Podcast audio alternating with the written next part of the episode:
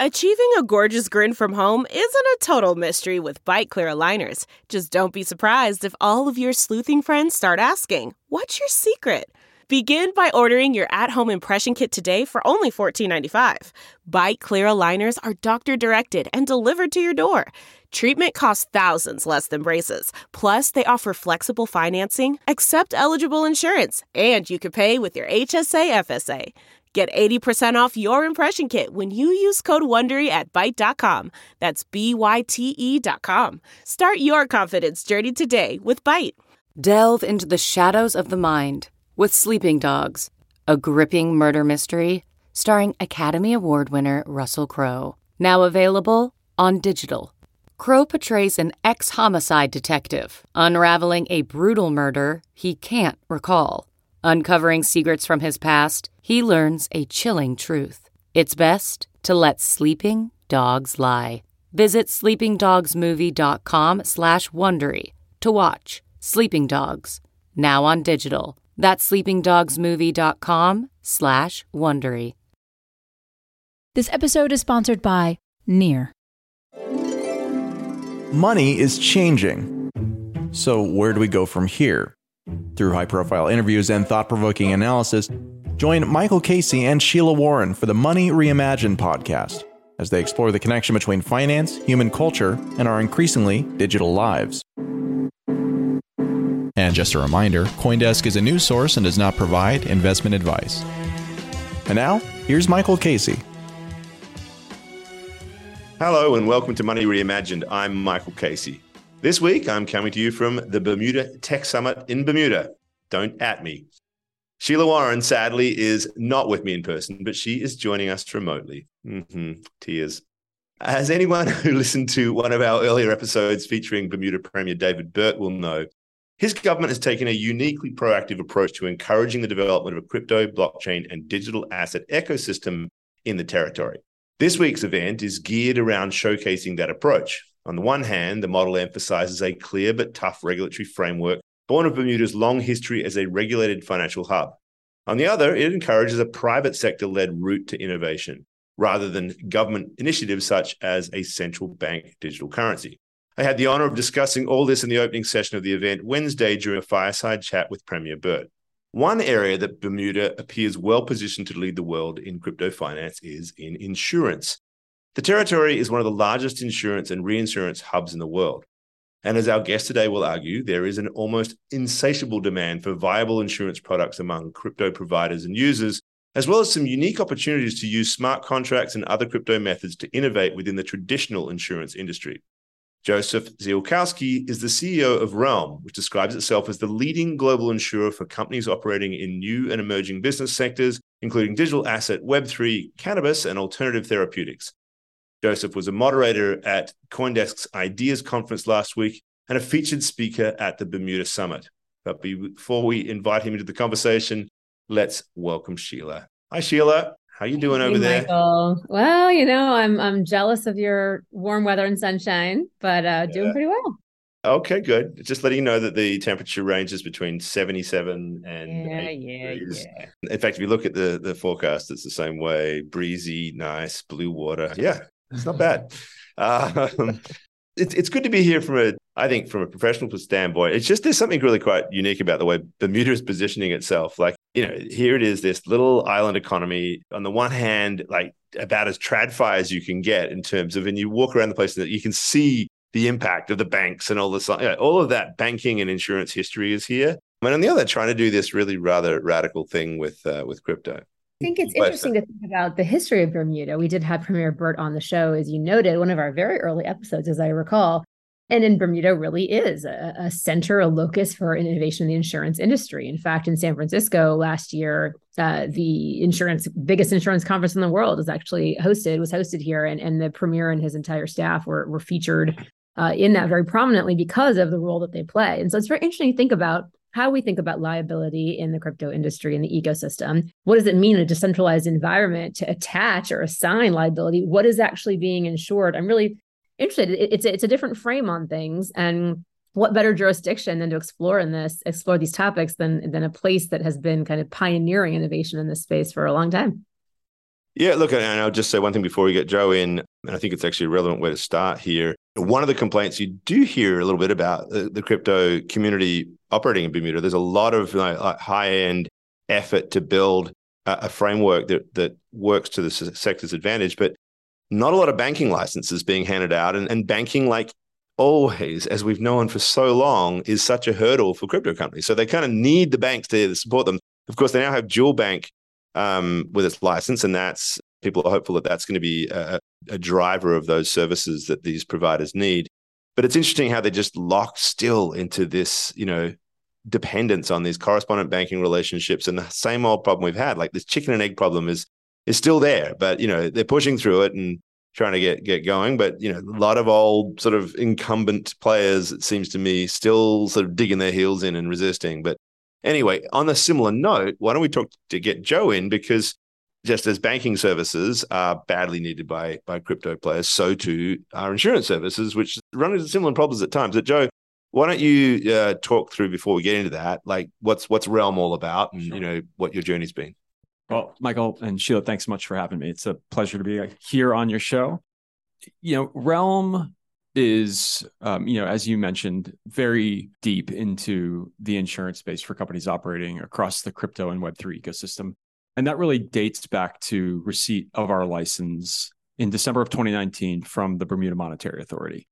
And the receipt of that license was really the culmination of working very closely with the BMA for nearly 12 months to get them comfortable with the idea of regulating brand new capacity that was laser focused on providing dedicated support to companies pursuing services and products within this new and emerging technology.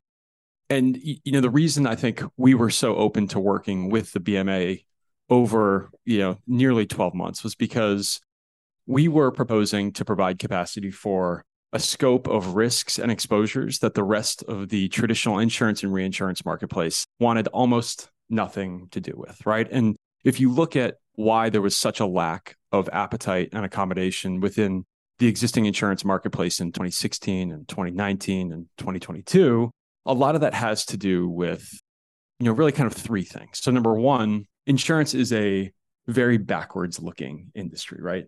So much of it is predicated on the availability of data for historical loss experience, which is used to inform expectations related to future loss experience.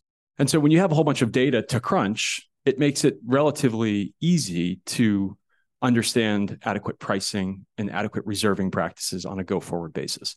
But if you lack that historical data set, you're almost at an impasse with most insurance companies from a product development standpoint. Um, if you couple that then with the headline risk, which is Silk Road, money laundering, crypto being used for all these nefarious purposes. You then couple the kind of technical considerations with reputational considerations.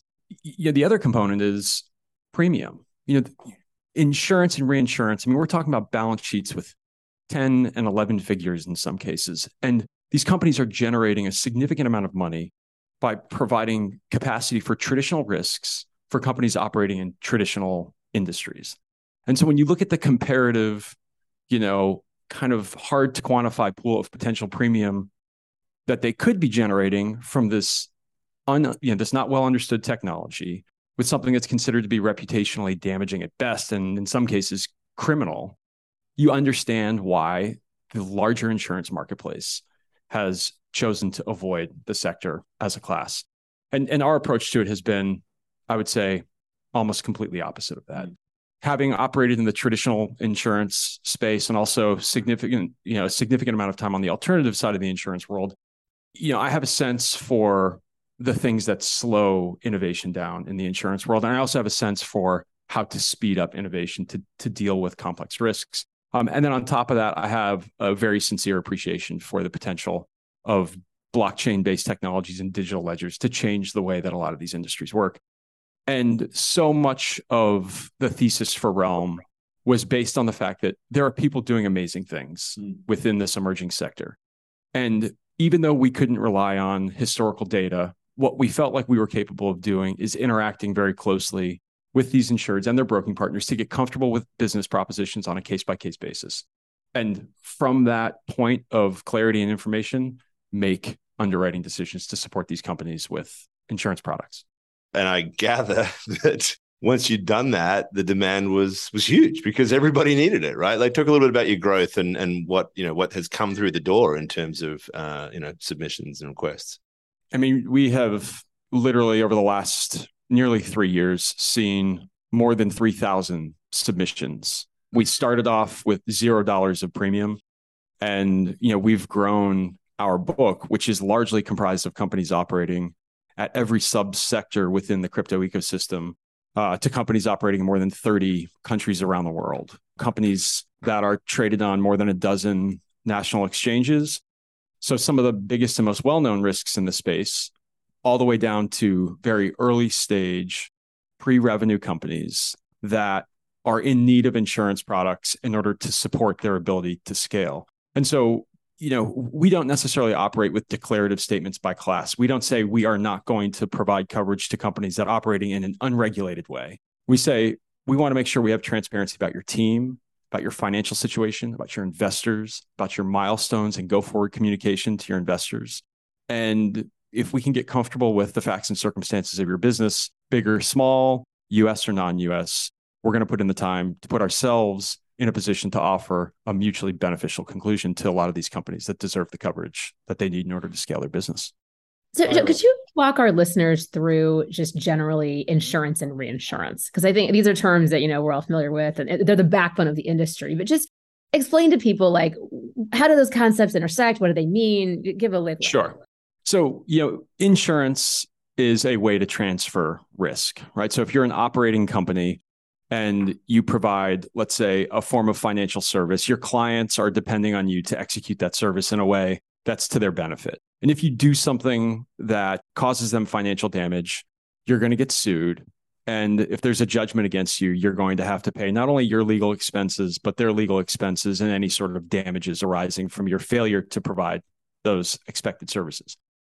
So, insurance de risks that exposure because it allows a company to pay a premium in exchange for a limit of protection from a third party insurance company. So, in the event that you get sued, instead of compromising cash flow from your company's operating cash, you've already paid that premium and you have an insurance company that's going to step in up to the limit of, of protection provided, and they're going to get your back in any covered instances. So, really the benefit of an insurance product is to put companies in a position to transfer risks that they either don't want to retain or they can't retain for one reason or another. And reinsurance, perhaps not ironically, functions in the exact same way. It's just insurance for insurance companies.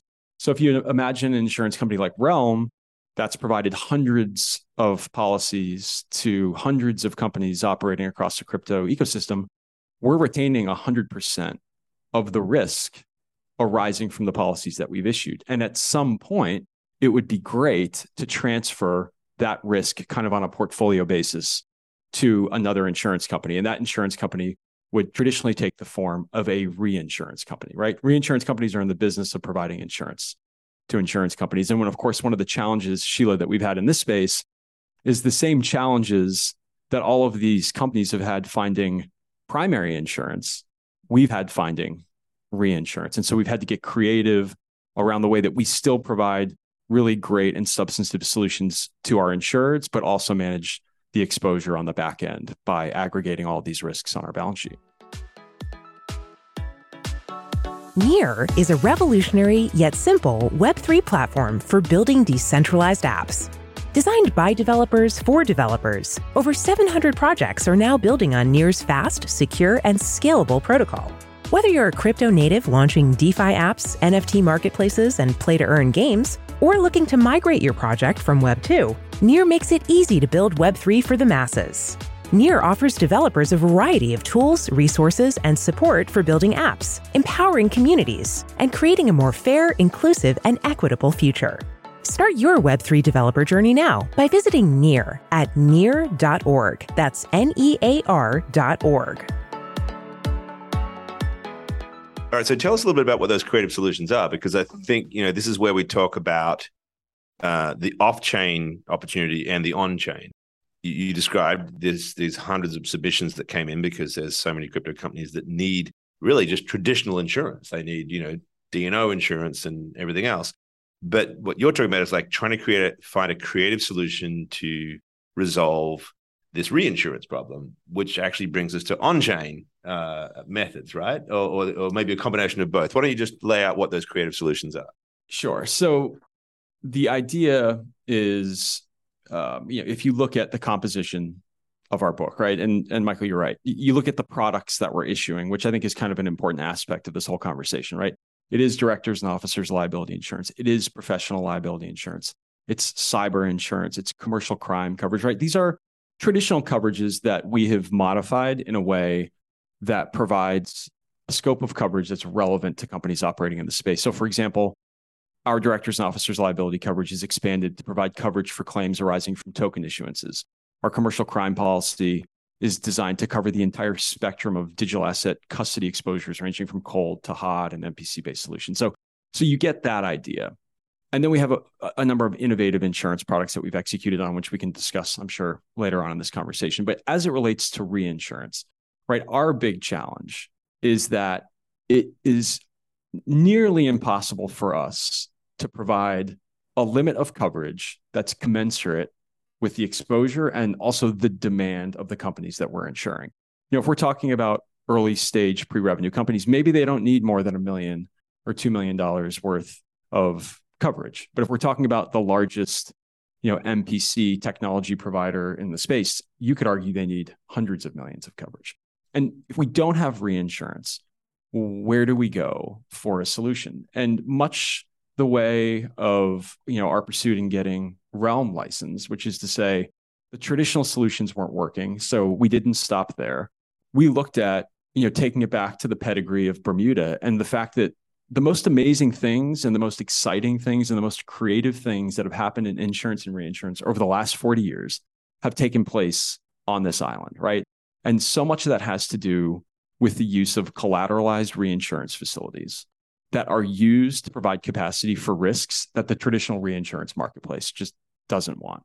Um, and a perfect traditional example of the use of these solutions comes in the form of catastrophe property coverage.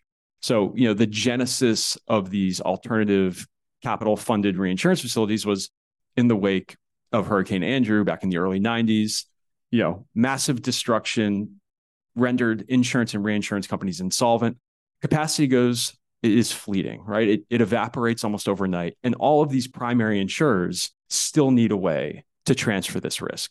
In the absence of traditional reinsurance capacity, people came to Bermuda and started using these kind of special purpose vehicles to access capital from hedge funds and from pensions, right? And from essentially investors that don't have any traditional experience in providing insurance or reinsurance, but we're given the opportunity to fund that capital into fully regulated, fully transparent reinsurance vehicles, create a source of new capacity that didn't exist, and also give them the opportunity to generate an uncorrelated rate of return as an investment product that they really couldn't get anywhere else. And from that kind of turmoil and disaster was born this whole new kind of specialized way of creating reinsurance capacity where it didn't exist.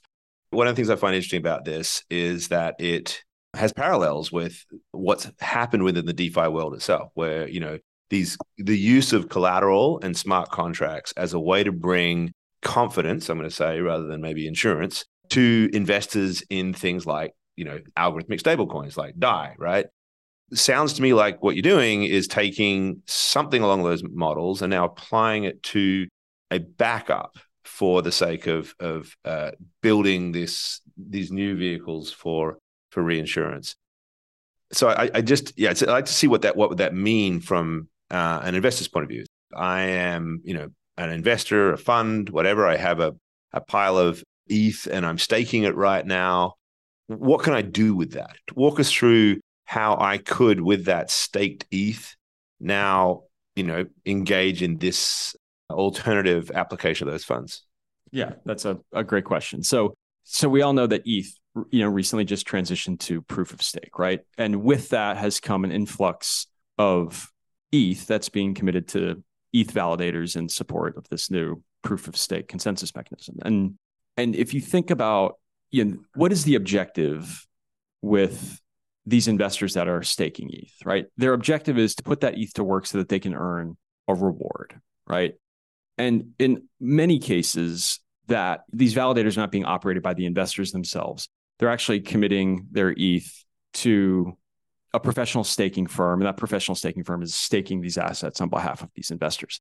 So the expectation on the part of these investors who are committing big chunks of capital in the form of ETH is that these validator nodes are going to be operated in an appropriate manner and they're going to earn their staking rewards almost programmatically. But there have been instances where there has been you know mismanagement of these validator nodes or there has been malicious activity by these validator nodes. And the consequences for bad acting in the proof of stake world can be significant right? At risk eh, especially with you know with ethereum is the entire value of the staked ethereum right in the form of a slashing penalty. And so we've worked with two of the largest staking providers in the space to come up and create with create a slashing insurance product right that exists to give these institutional clients a source of financial recovery in the event that there are slashing um, penalties. Now, going back to Michael's point, if I have a bunch of Ethereum, and let's say I'm staking this Ethereum and you're looking for a new opportunity to generate additional yield, what we can do now is actually create a slashing insurance product that's denominated. Instead of it being denominated in USD, which would be, of course, the traditional approach, we can actually denominate that limit in ETH, right? So Imagine you're staking $10 million worth of ETH. There's a slashing penalty. Your $10 million worth of ETH evaporates. And the insurance company steps in and says, Hey, we're going to give you $10 million worth of USD. Now, if you had the option of taking that recovery in the form of Ethereum, would you take it in Ethereum versus USD? Of, of course you would. You want your ETH back. So that's a scenario where, number one, the ability for us as a fully regulated insurer in Bermuda to use our license to denominate limits in something other than fiat gives us a really great opportunity to provide coverage in a way that is far more rational and relevant to the companies operating in the space. But now, $10 million worth of protection is a limit that's bigger than we can retain on a one off basis on our balance sheet. And so this is where Relm 2, which is our collateralized reinsurance facility, could come into play.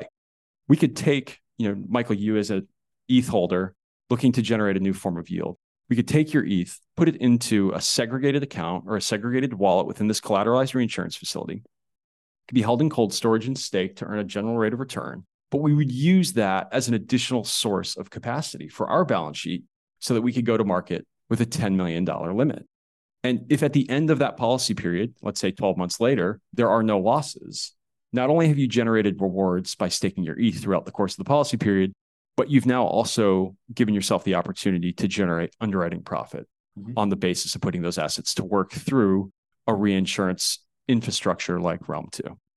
So eh, this is all so interesting, but it, it seems predicated, of course, on the fact that Bermuda is this locus, this you know ideal kind of island that that's really innovated in this insurance space and provided a structure, you know, regulatory and policy environment and all of that to help this be a thriving and flourishing ecosystem. How does that relate to the rest of the world? Is it the case that if you're engaging with a system, let's talk the Ethereum ecosystem, for example, can you lay claim on these kinds of things as a general matter if you don't have a nexus to Bermuda? How does global insurance work? And how do you think about the requirements of other jurisdictions to benefit from the innovation you're talking about? Yeah, it, it's a really great question, and it's a big macro question in terms of how insurance and reinsurance regulation works. Um, to Bermuda's credit, they created this license class as part of their you know insurance license class system called an IIGB license, which is an acronym that stands for Innovative Insurer General Business. So for us, having an IIGB license, and we were the first and second insurance entities to obtain the IIGB license class.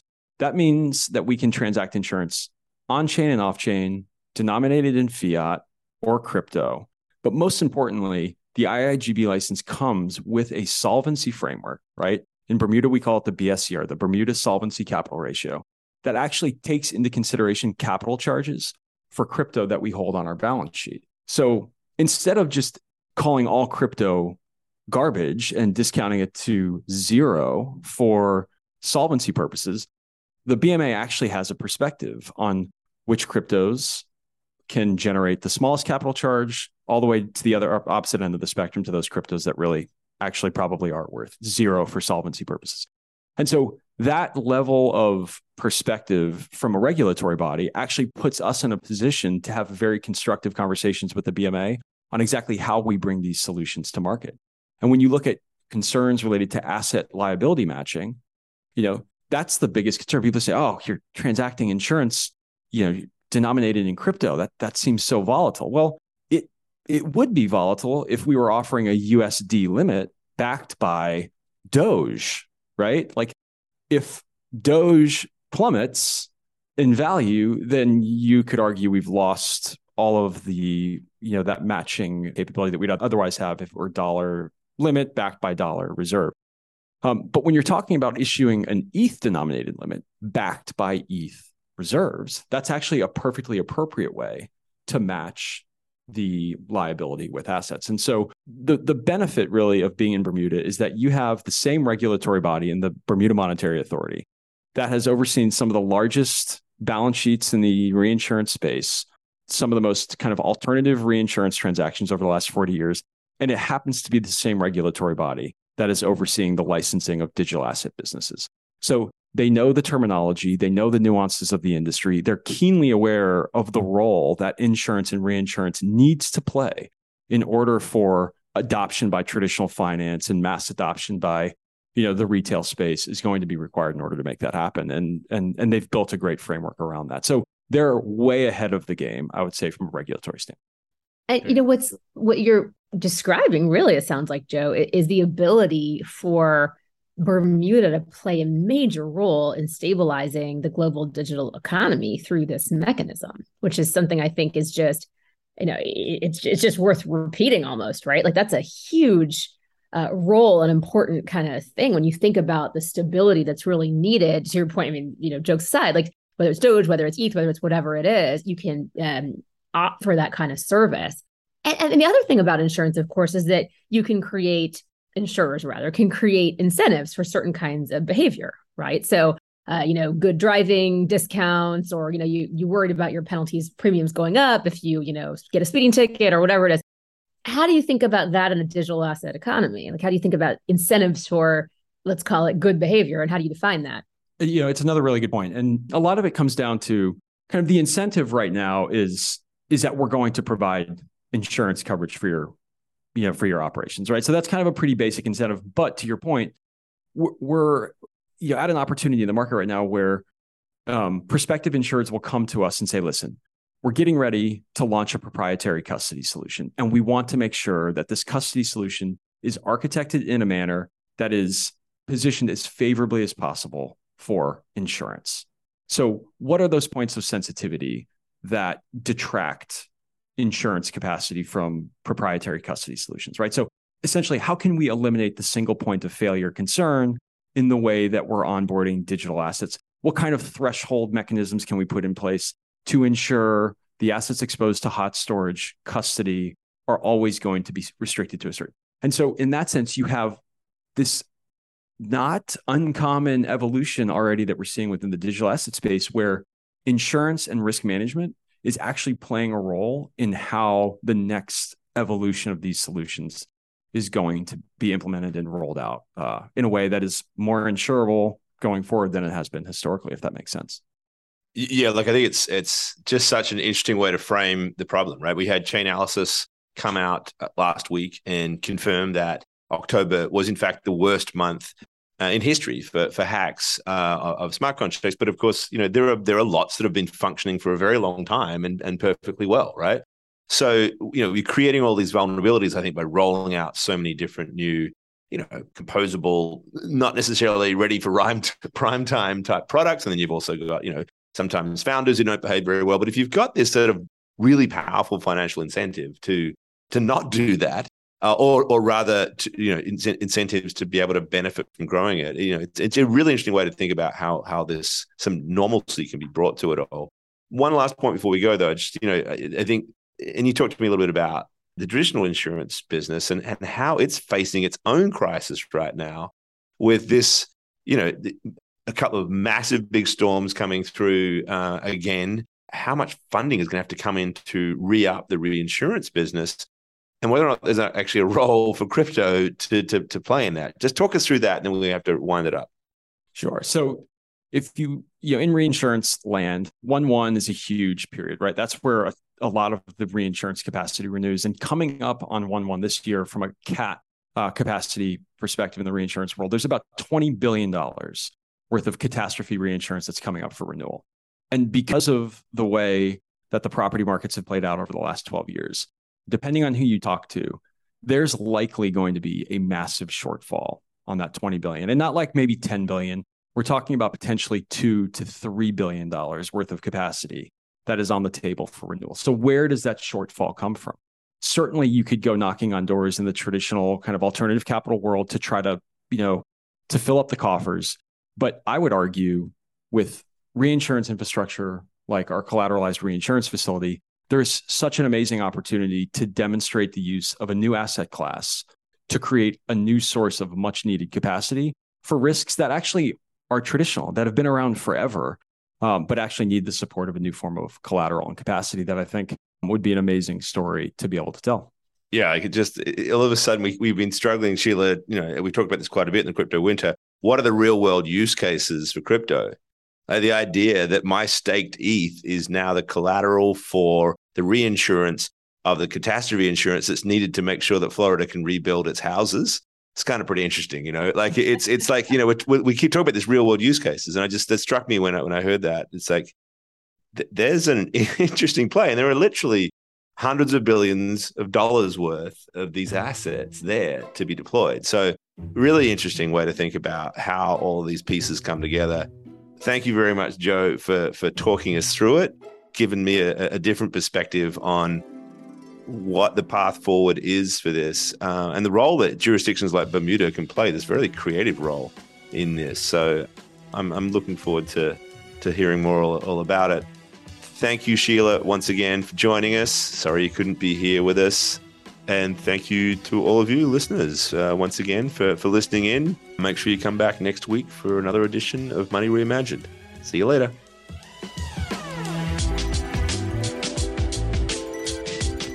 You've been listening to Money Reimagined. Today's show has been produced and edited by Michele Musso. Announcements by Adam B. Levine, and our executive producer is Jared Schwartz. Our theme song is by Shepard. If you have any questions or comments, we would love to hear from you please reach out to us at podcasts at coindesk.com, subject line Money Reimagined, or leave us a review on your favorite podcast player. And from all of us at CoinDesk and the Money Reimagined team, thanks for listening.